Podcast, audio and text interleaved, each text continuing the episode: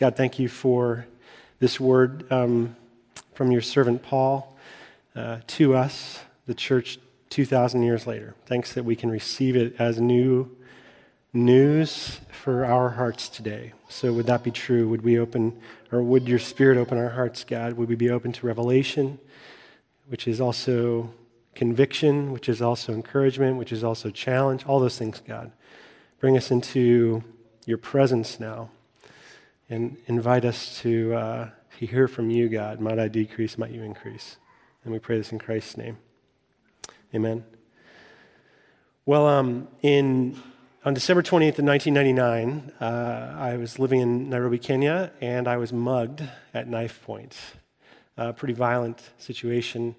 Um, I was getting ready to travel to Tanzania, Arusha, Tanzania, with some friends. And so I'd just been to the teller. It's a thing where you get money out, you know, you've seen money. So get a couple hundred bucks to travel. We were going down for New Year's Eve. Uh, it was Y2K, remember that? You know, so we want to get as far from the city as we could. So we're going down to Arusha. We knew some folks down there. And um, so we were coming back from the bank, uh, three of us. My friend Stuart from Scotland, my friend Tom, who's actually part of our church here, and myself. And we're just walking along this road called Casino Road in Nairobi and just chatting. And had, I had my money, this uh, passport, not this exact passport, my passport, and a variety of other things. This is a little lesson for you, travel all conveniently located in my little pouch. You've had those pouches before if you've traveled. I had my um, US driver's license. Don't know why I would need that. I wasn't driving at the time. Uh, my contact, my address book, all my contacts. This is before smartphones for the United States. My social security card. Don't know why. I mean, my Visa, my credit cards, all that stuff, right They're just conveniently located in one, one easy one stop shop, right? So apparently, this young man came up to us. Um, this is a road, Casino Road, where there are a lot of gangs, and so we weren't aware of that at the time. I learned later. But he came up next to us, and um, we were talking, engaged in conversation. I don't even know what about, but uh, I didn't see him behind me, and he pushed my friend Tom out of the way, and then uh, put this knife. It was like a, a large, like a chef's knife or a machete up to my neck, and yelled, "Give me your money." He'd, he'd seen us at the bank. Um, and you know how they say this is where the story gets interesting. You know how things slow down, like in real like real time slows down when things like this happen. Well, it did slow down, and I, for a moment, and this isn't. I'm not recommending recommending this, but um, I, I, I noticed that the knife was large but dull, and that I'm a large guy and he was a small guy. I was like, this can end differently. So my hand just went up in slow motion and grabbed his forearm and I spun him around like my best kind of ninja, whatever move. I don't know any of that stuff. And, this, and he's waving this like machete in my face. Um, and we're having this kind of, my friends are not doing anything. My friend Tom is laying on the ground. And this guy, Stuart from uh, Scotland, just like stunned, as he probably should have been. But a former friend, yeah. So we're, in, we're engaged in hand to hand combat. And, all, and, and, and guess what happens? my pouch comes out of my shirt and it's dangling there. And this young man does the smart thing and he drops his machete and grabs the thing he come for. It snaps because it's just connected to my neck by a little Perlon cord and he runs. Now, I decided to chase him, which was the stupidest thing I could have done, and we ran for about a mile. Um, I learned, I learned later that, you know, I'm not a good runner, and he is. Uh, and the story goes on and on and on. But what, what we were instructed to do, I was living in Kenya at the time. I, I uh, lost my passport. I did actually from him, because I was working with guys involved in gangs. I got everything else except for my passport and my cash back. I, I had a really amazing encounter with him and members of his gang later that week. I, it's, a, it's a true story, so, but I'm not going to tell that whole part of the story today.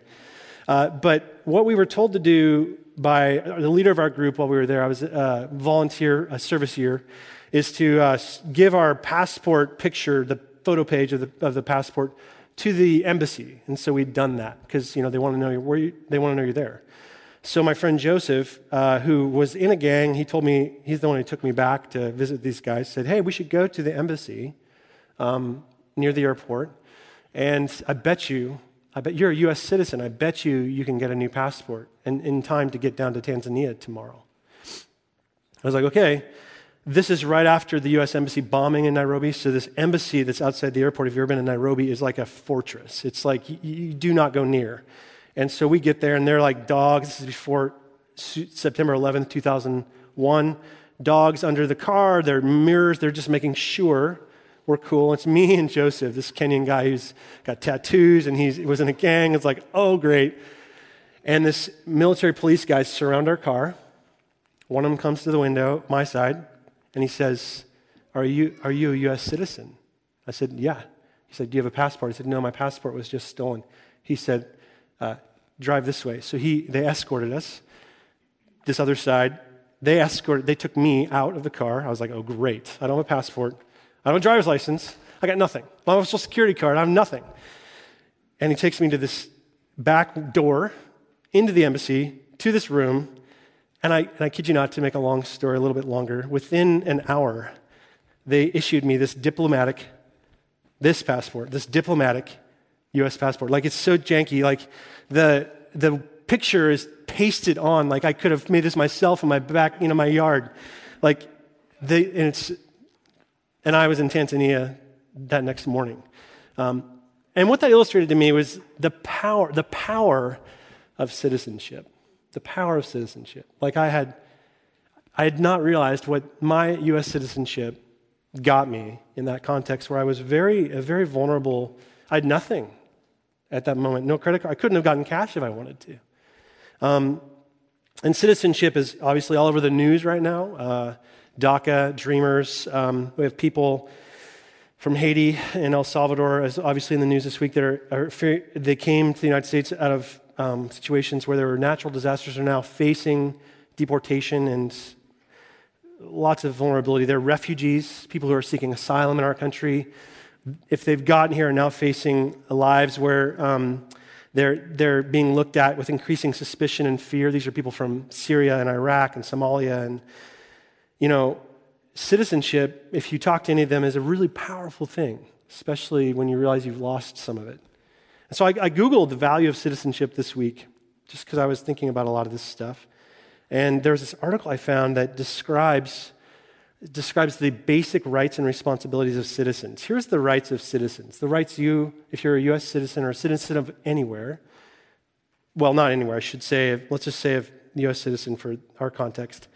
You, these are some of your rights. You have the right to own property, the right to marry anyone you choose without discrimination you have the freedom of speech, opinion, assembly, no matter your belief. You have, you have the right to choose who governs.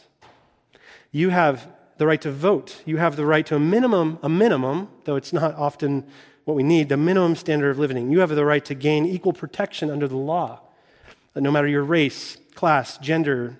Uh, you have the right to a fair trial before an independent court you have the right to access the access to basic public services like primary education.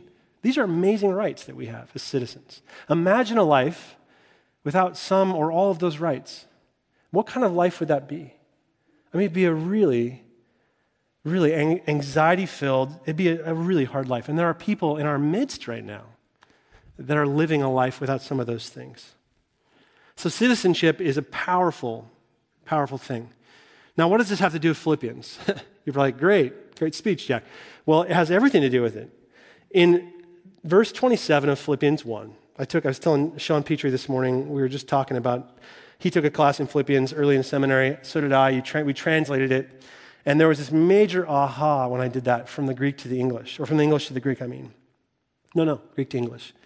Uh, in verse 27, we didn't read this, but here's what the English translation of many Bibles says Whatever happens, this is kind of Paul's summary statement of chapter 1 conduct yourselves in a manner worthy of the gospel of Christ. You probably heard that verse before, right?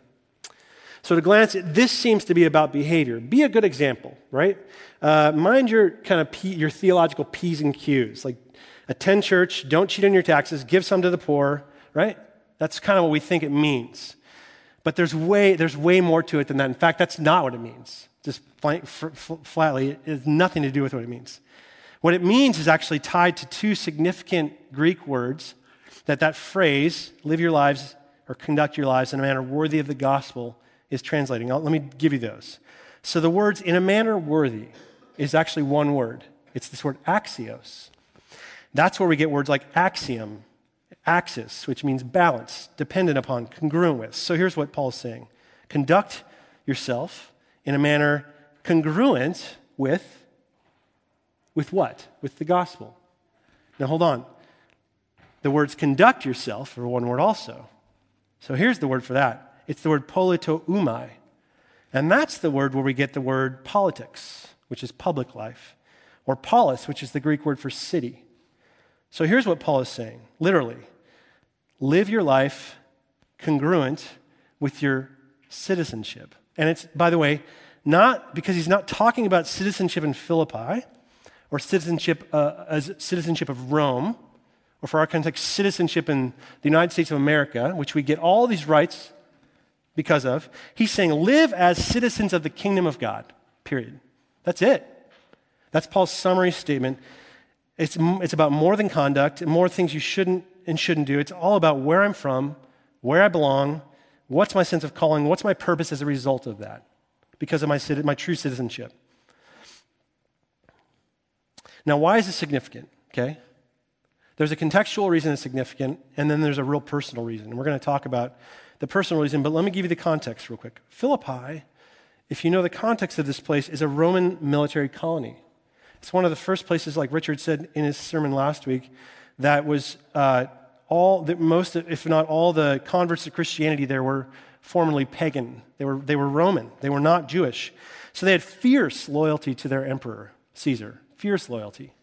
Uh, and literally viewed him as their, they would call him their Lord and their Savior. And not only that, these new Christians, uh, from, as, as converts from Greco Roman paganism, uh, had a totally different worldview. So they had a different empire and a different worldview. And you put those two together, in both those senses, their collective and personal identities uh, had been shaped by Roman culture profoundly, as well as this idea of citizenship. In some ways, uh, in a way that, like Jewish Christians, would have been shaped by their Jewish identity and their citizenship to Jerusalem, okay? And so it's a shaping power that shaped their, their worldview, their customs, their ethics, as well as their relationship to power and politics and all those things, okay?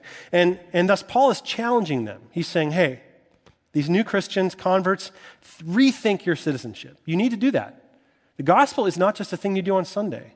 It's not just a, a good story about a man who lived and died and rose and all that. It's, it's, it's really, it's, it's about who is your functional Lord and Savior today, where you live. How does that impact all, all things? Like, how does it impact your the way you spend money? How does it impact the way you treat the earth? How does it impact the way you do your work?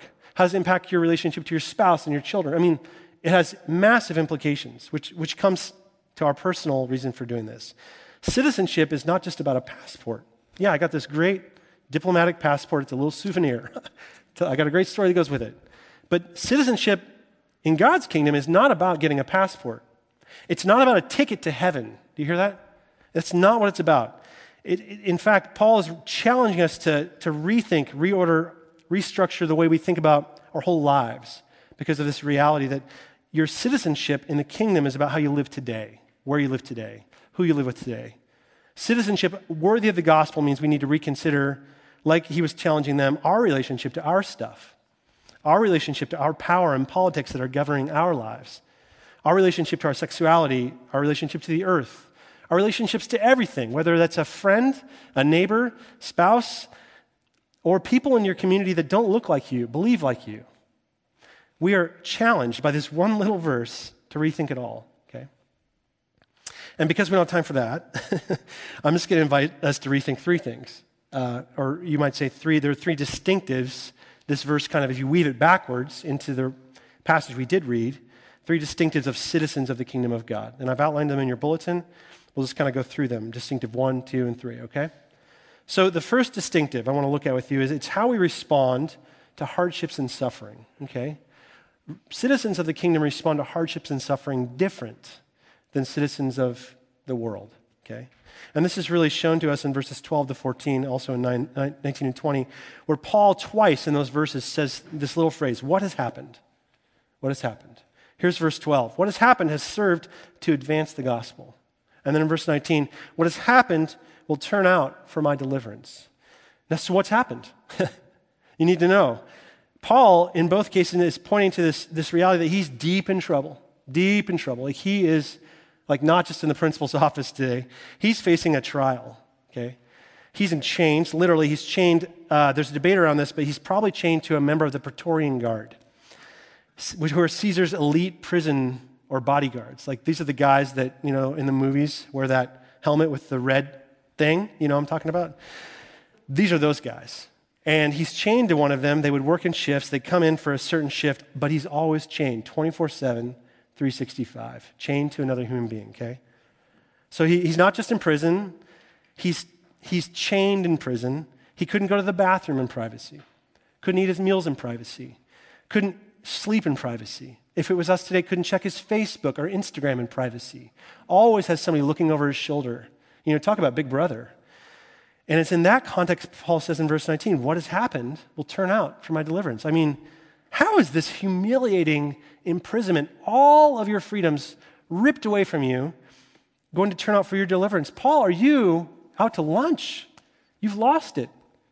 It doesn't make sense. Well, if you know that, literally, I, found, I discovered this this week. Paul is quoting that phrase, what, was, what has happened will turn out for my deliverance. He's quoting Job.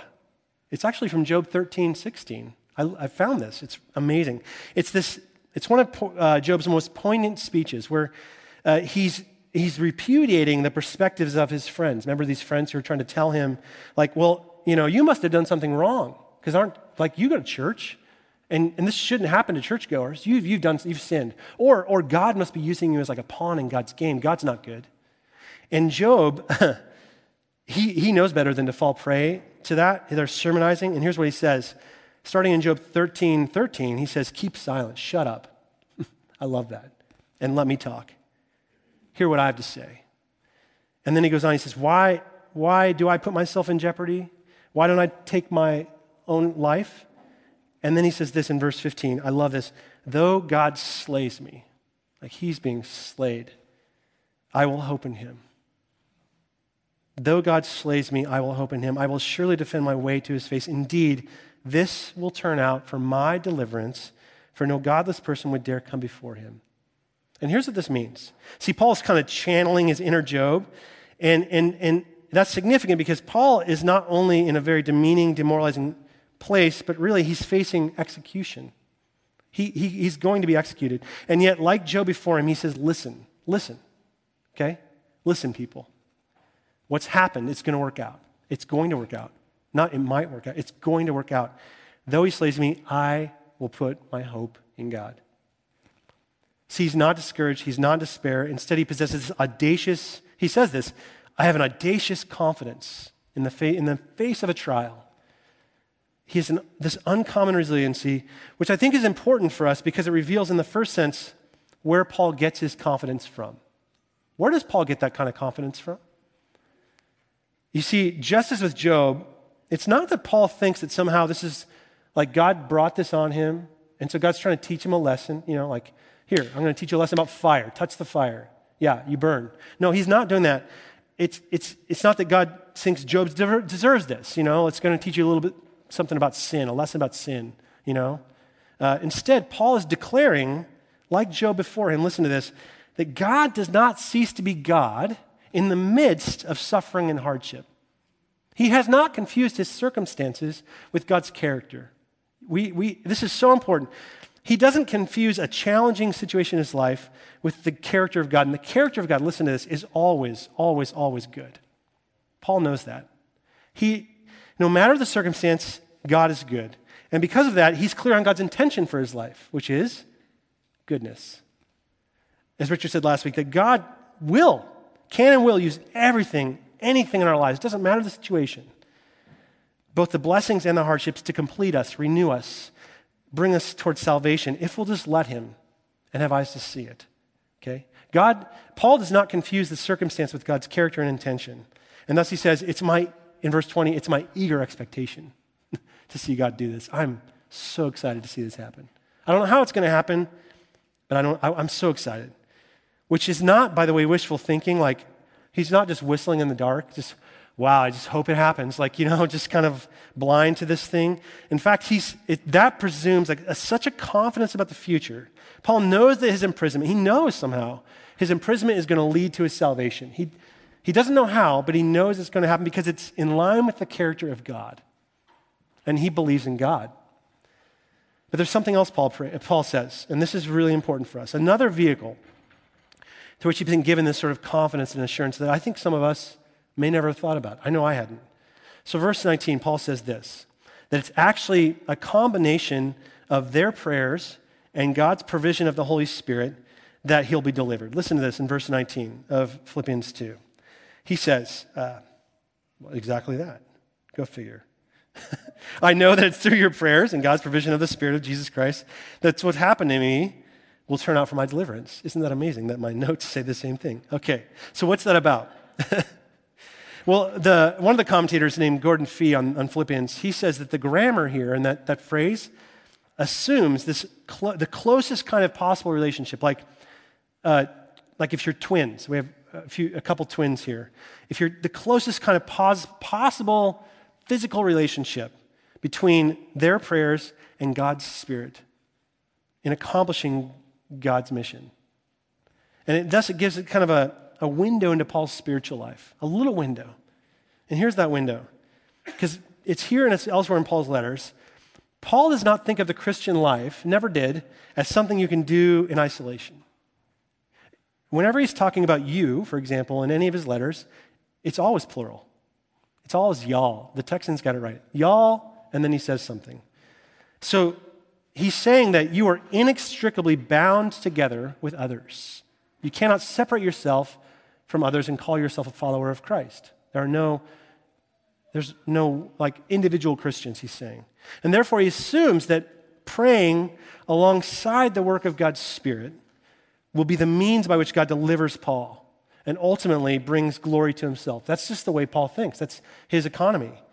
Uh, Eugene Peterson, who's the translator of the message that I often will read from the stage here, he, in one place in this book called The Contemplative Pastor, points out how this idea of the boundedness between God and God's people in carrying out God's mission is actually illustrated best by something in the Greek language called the middle voice.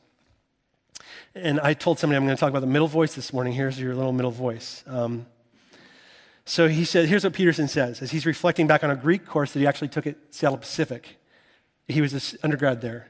And, uh, and here's what he said He said, For four years, minus vacations, I made a daily descent into the basement room in Macmillan Hall. Some of you went to SPU, at the foot of Queen Anne. Light came uncertain, this must have been winter. Light came uncertainly through the Venetian blinds from shallow windows high in the walls. Not a day like today at all. This is amazing. And I was learning Greek, and I puzzled over many strange things in those years under the soft spoken patience of my professor, Dr. Winifred Weter. I puzzled longest over the middle voice. And here's what he says My grammar book said that the middle voice is the use of the verb which describes the subjects as participating in the results of the actions. Okay? Just because that was a lot of words, here's, here's what he says Active and passive voices I understood, but middle voice is this new kid on the block. When I speak in the active voice, I initiate the action. I counsel my friend, okay? When I speak in the passive voice, I receive the action that another initiates. I am counseled by my friend. When I speak in the middle voice, I actively participate in the results of an action that another initiates. You hear that? When I speak in the middle voice, I actively participate in the results of an action that another participates. So I read that now, and it reads like the description of Christian prayer. The subject is participating in the results of the action. I don't control the action. That's pagan prayer. And that's what Paul's trying to break these people out of, putting the gods to work by an incantation or a ritual. I'm not controlled by the action. That's a Hindu concept of prayer, where I slump passively into an impersonal and fated will of the gods or the goddesses. Okay?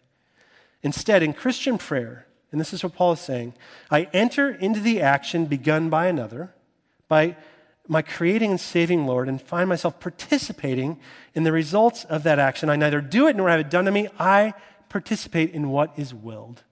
I participate in what is willed. and that's amazing to me that Paul is saying, uh, I, I continue to rejoice because I know that through your prayers, I'm participating in what's willed. And the provision of God's Spirit, what has happened to me, will turn out. I'm participating in my deliverance. You hear that?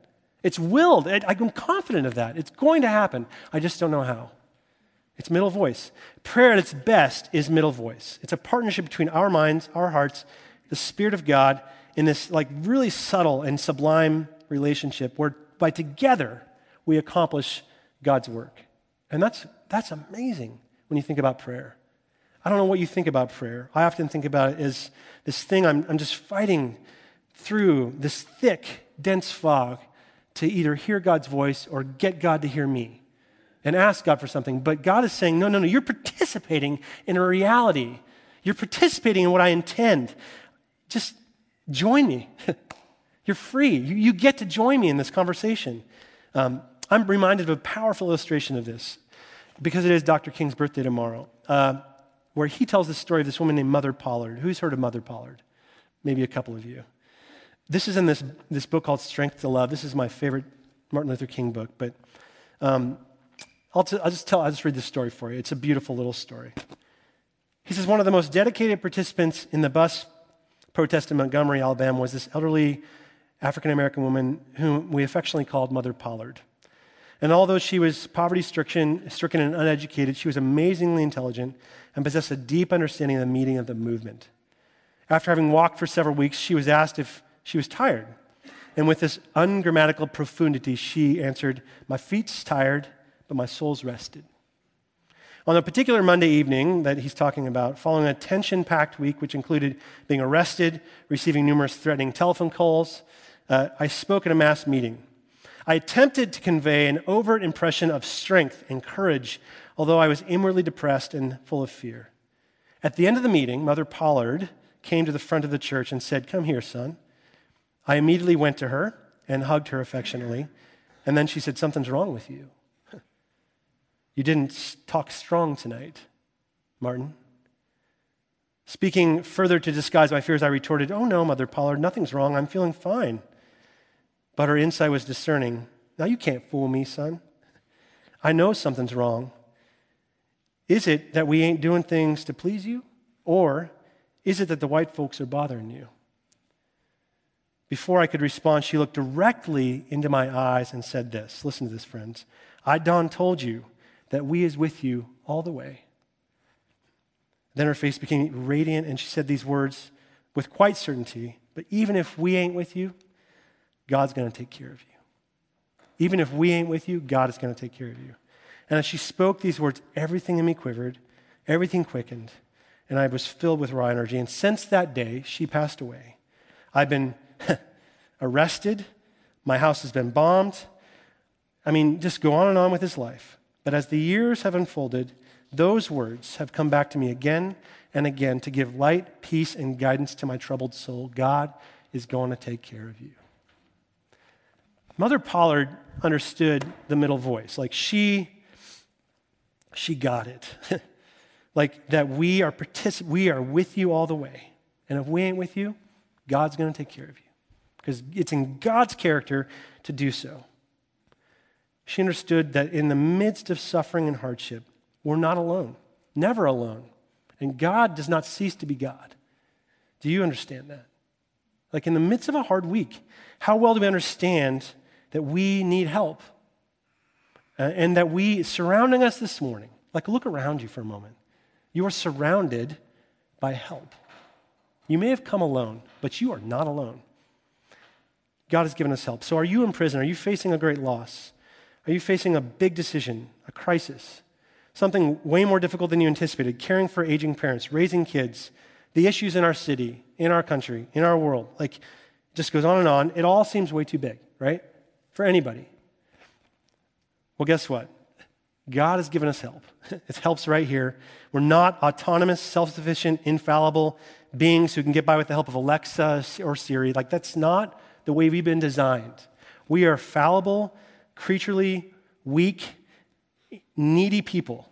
And in the midst of our neediness and our weakness, God says, the beauty of the gospel is that God says, Help. I've got help for you. My spirit with my people delivering you from that hardship. We's with you all the way. And if we ain't with you, God's going to take care of you. That's the gospel. And that's how citizens of the kingdom face hardship and face suffering. We do it together with that kind of confidence. Here's the second distinctive, okay? It's how we engage in conflict. And these last two I'll go a little quicker through. So in uh, verses 15 to 18 of chapter 1 again, here's what Paul says There's some that preach Christ out of envy and rivalry, like selfish ambitions, not sincerely, but just thinking they can make things harder for me. And then there's others that don't. And then Paul ends that section in verse 18 says, Doesn't matter. Like, what does it matter? the number one thing I care about is Christ being preached. And because of that, I rejoice. So this paragraph's a little bit of a detour in the, in the whole thing, but it's important because, see, Paul's joy, as we discover, is, is he's disappointed even though he's confident. He's, he's discouraged even though he knows that he's going to be delivered. And the reason he's discouraged is there's people outside of the prison walls who are, who are spreading the gospel with ulterior motives. Uh, and those motives include envy and resentment toward Paul. Like they're just trying to, to take him down a notch while he's locked up. Maybe, maybe they can be the ones who gather everybody. Maybe they can be the ones that plant the churches. Um, and Paul doesn't actually name who they are. He just names their motive, who they are. Like we love to point fingers at those other people, right? Paul says that's not important. Here's the important thing. He, he, he says the most important thing is that you take a different approach to conflict. What does it matter? That's the most important thing. Doesn't matter who they are. Doesn't really even matter what they're doing. What does it matter? That the gospel is preached. And I'll just say, it's one thing like to see the positive side of a difficult circumstance, to have confidence in the midst of real challenges. It's another when you, you know, when somebody, if you're in a position, attacks your integrity or like tries to rip your life's work, undermines your life's work, you know. I don't know if anybody ever, has ever had your integrity questioned, like in, in, in business, had your character assailed. Uh, you've faced criticism for something you've said or done. I know I have. Uh, gossip, falsehood, all that stuff. There's probably nothing worse than that. When you know something's not true and yet you're facing the lies. And given that, don't think for a moment Paul didn't struggle with like anger, resentment, like he talks about it in other letters. He gets pretty mad about this. But his conclusion here in Philippians, really important, because he's dealt with the question of who he is, who he belongs to, the solution that he have for how we respond to conflict is the proclamation of the gospel. That's the most important thing. It doesn't matter who's attacking you. It's about Jesus, people hearing about Jesus. Paul rejoices that Christ is being preached, talked about, presented, no matter what, where, how, or by who. Doesn't matter the circumstances. He does not care. It's about Christ. Christ is number one in his life. He's so convinced of the efficacy of Jesus. Like, how convinced are we of the efficacy? That's a fancy word, but of the like the power of Jesus to change people's lives. Not our words, Jesus. Not our convincing like charisma, but Jesus. Like I was just talking to Sean this morning about Connie, the founder of Teleos, and it's all, about friendship with somebody you may never say anything about Jesus. That's going to, uh, Jesus is present in you. He uses the least likely people, events to achieve his purpose. He's convinced that Jesus is able to break through everything, dark circumstances. Um, and, and over the long haul, that, that the truth of Jesus, because Jesus is truth, will break through everything. He's the, center of truth is Christ. Do we believe that Jesus is truth? And, and, and how convinced of the truth of Jesus are you? Like, which, by the way, is not a question of whether you think the gospel is accurate or correct. We could talk about that, but the truth of Christ, it's not a set of doctrines or dogma. That's all good. But the truth of Jesus is really all about trust. It's about trust. Do you trust Jesus? That's the question. Uh, the, the 20th century missiologist Lesslie Newbigin, you know that where Jesus says in John 14, I'm the way, the truth, and the life? He has a little comment on that phrase. He says, It's not that Jesus teaches the way or guides the way. If that were so, we could just think of him and thank, thank him for his teaching and go on our own way. You know, like, thanks, Jesus, for those words. I'm going over here. Uh, he himself is the way, and therefore it's not only being made part of his humanity that we're on the way, but we begin to trust in him. Like all human beings, like the whole family, we're one company of travelers together, and we need to become totally identified with Jesus.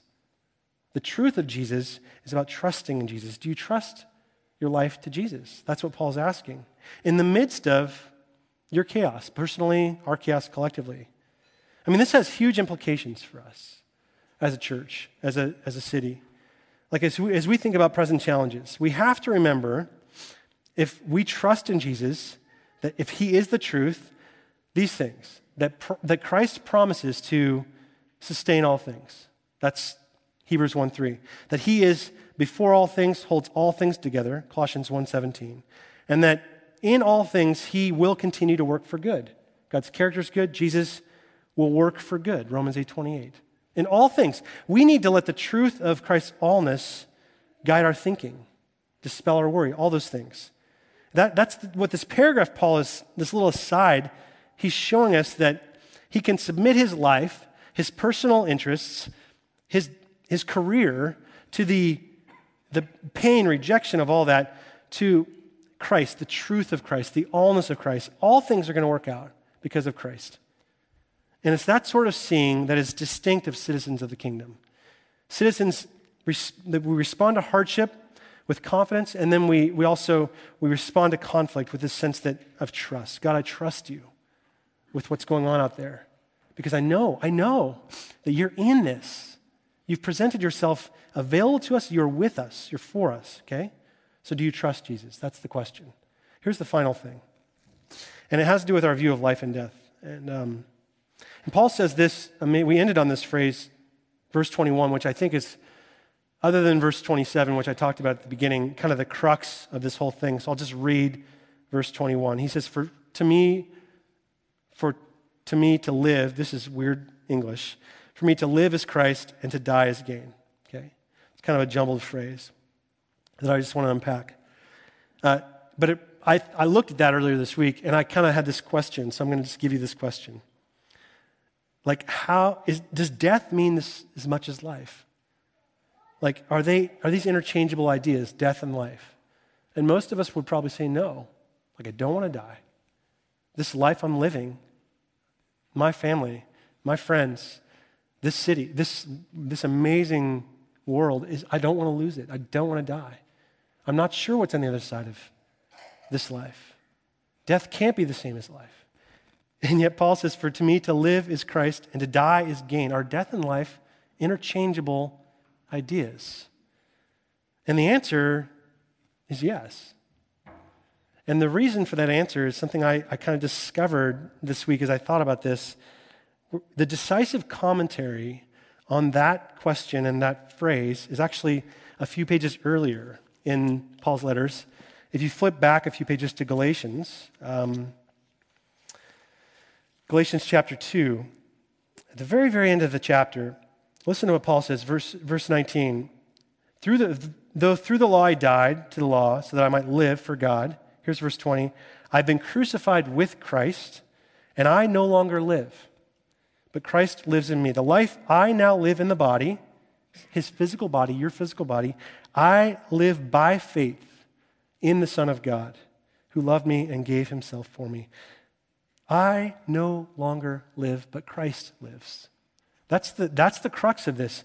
Here's what Paul is saying the concept of life in verse 21 of Philippians 1, it doesn't mean his mortal life. He's not talking about Paul anymore. The life of the body, the life of this man who lived one day and then he died. Instead, he's talking about this life that has been check, his life's been checkmated. Though he's still on the board, he's still alive by another life and that life is the life of Christ. I no longer live, but Christ lives. And, and when you realize that, when Paul says to live is Christ and to die is gain, here's what he's saying My, my present life, not my life in this body, but my, my life in Christ is what I'm focused on. And thus, as I live, my life has been arrested, confiscated, and he lives in place of me. It's not, it's not me. I'm not. I'm Christ. You're Christ. You're Christ. A bunch of Christs in this room. That's the reality of what Paul's saying. and that's a mind blower for me. Christ is living vicariously, expressing himself through all of us. Dying as gain is nothing less than this idea of union that we often talk about with Christ, perfect union. So to gain Christ, be found in Christ, as he's going to later say in Philippians 3, doesn't mean to be together with Christ in some eternal heavenly bliss. You know, like as if there's going to be a Christ there and then like a bunch of us there together but separate. Paul's saying dying as gain means life fully in Christ, complete union with Christ. There is no more me, only Christ. Now, here's what this idea of union I mean, that's a mind blower. Just put that in your pipe and smoke it. No. What, that's a terrible phrase to offer at the end of a sermon. Uh, but it, this idea of being united with Christ, it changes kind of everything. Christ isn't just in me, he is expressing himself to you as me. Uh, you get to meet Christ in each other and have your life changed by Christ. And here's how this idea of union ties back to the idea of citizenship. Sometime last year, I picked up this little book called Union with Christ by this pastor down in um, Los Angeles named Rankin Wilbourne. And uh, he says the problem with defining union with Christ as you are in Christ, Christ is in you, is that it makes union with Christ sound as though it's all about you. but the fact is that one of the most rewarding aspects of union with Christ is that it reminds you it's not about you. It's not about you or you or you. To be in Christ is by definition to be part of something much bigger, more comprehensive, and more wonderful than you. One of the very dangers of union with Christ that is meant to protect us from is this radical individualism that we see all over the place today. And individualism so prevalent in our culture, in our churches, and God is trying to break that down with this idea of union. Union with Christ means you're part of something bigger than merely you. You're part of a larger family, you're part of a broader mission, you're part of a longer story, you're part of a bigger world, you're part of a deeper love. When we're united with Christ, when we grasp our union to Christ, we begin to realize that we are connected to the whole body of Christ. We are connected to the whole story of Christ. We are inextricably connected to the whole the radical love of Christ. We are in Christ. Each one of us, united with him in his desire to redeem the world. So union as it relates to our citizenship is about recognizing that not not only who our Lord is, like we give our lives to Christ, but it's also about understanding where we belong. We belong here. You belong here. If you came here feeling like you're not sure if you belong here, you're not sure if you buy this story, or you've maybe done some things, or you know, if people knew your whole story, maybe they would kind of reject you. God is saying, no, no, you belong here. You're part of a family. You're part of a story. You're part of a mission. You're part of a world and part of a love. Union's about this increase, expansion, and thickening of our citizenship. We are citizens of the kingdom of God. Um, some years ago, like, I'll tell you one more story. There's this guy named Toyohiko Kagawa. I, he's a Japanese Christian pacifist. Went to the same seminary I went to, but back in World War II. And uh, he lived in this. He lived in the the slums of. Chose to live in the slums of Kobe in Japan and he established schools and hospitals and churches, and he was nominated twice for the Nobel Peace Prize. Um, and he was also imprisoned by the Japanese government for spreading his ideas and tortured. And in one of his books, I discovered once, he talks about his imprisonment and uh, how when he was in prison, his cell, I'm not even sure how much, six feet by six feet, it's like this little square, was six feet by six feet. He was in prison for years, years and years and years. And so while he was in prison, Though he was confined, he found it to be quite comfortable, he writes. And so he'd literally walk um, two miles a day in his prison cell six feet by six feet by six feet, 5,000 steps a day. And what he'd do while he did that is he'd imagine he lived in a mansion two miles wide, two miles deep, a palatial estate and then he'd meditate on Paul's words in Philippians 4, which we'll get to in a couple weeks. I've learned to be content. Whatever the circumstance in my life, I know now how to live when things are difficult. I know now how to live when things are prosperous. I have learned the secret of facing poverty and the secret of facing wealth and the secret of facing hunger and satisfaction and sickness and wholeness and prison and freedom. Listen to this. I am ready for anything because of the strength of the one who lives where? Within me. Now, you're not, maybe you're in prison right now. You're just feeling like you're in prison. The invitation, I think, for us is to take those steps. Step by step by step, thousands upon thousands of steps we get to take today.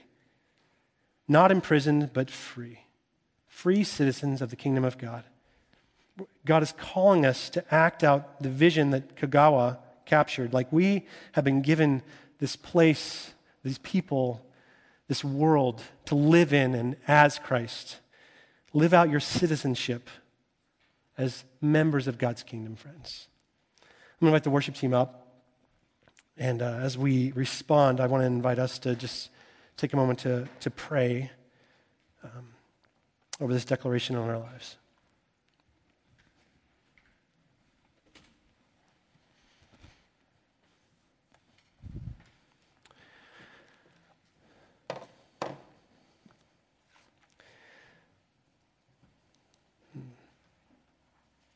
God, thank you for this word um, that Paul speaks over our lives, this invitation to live as we are, as who we are, and where we live, as where we live, as citizens of your kingdom, which is here on earth just as in heaven. You've made it possible through Christ.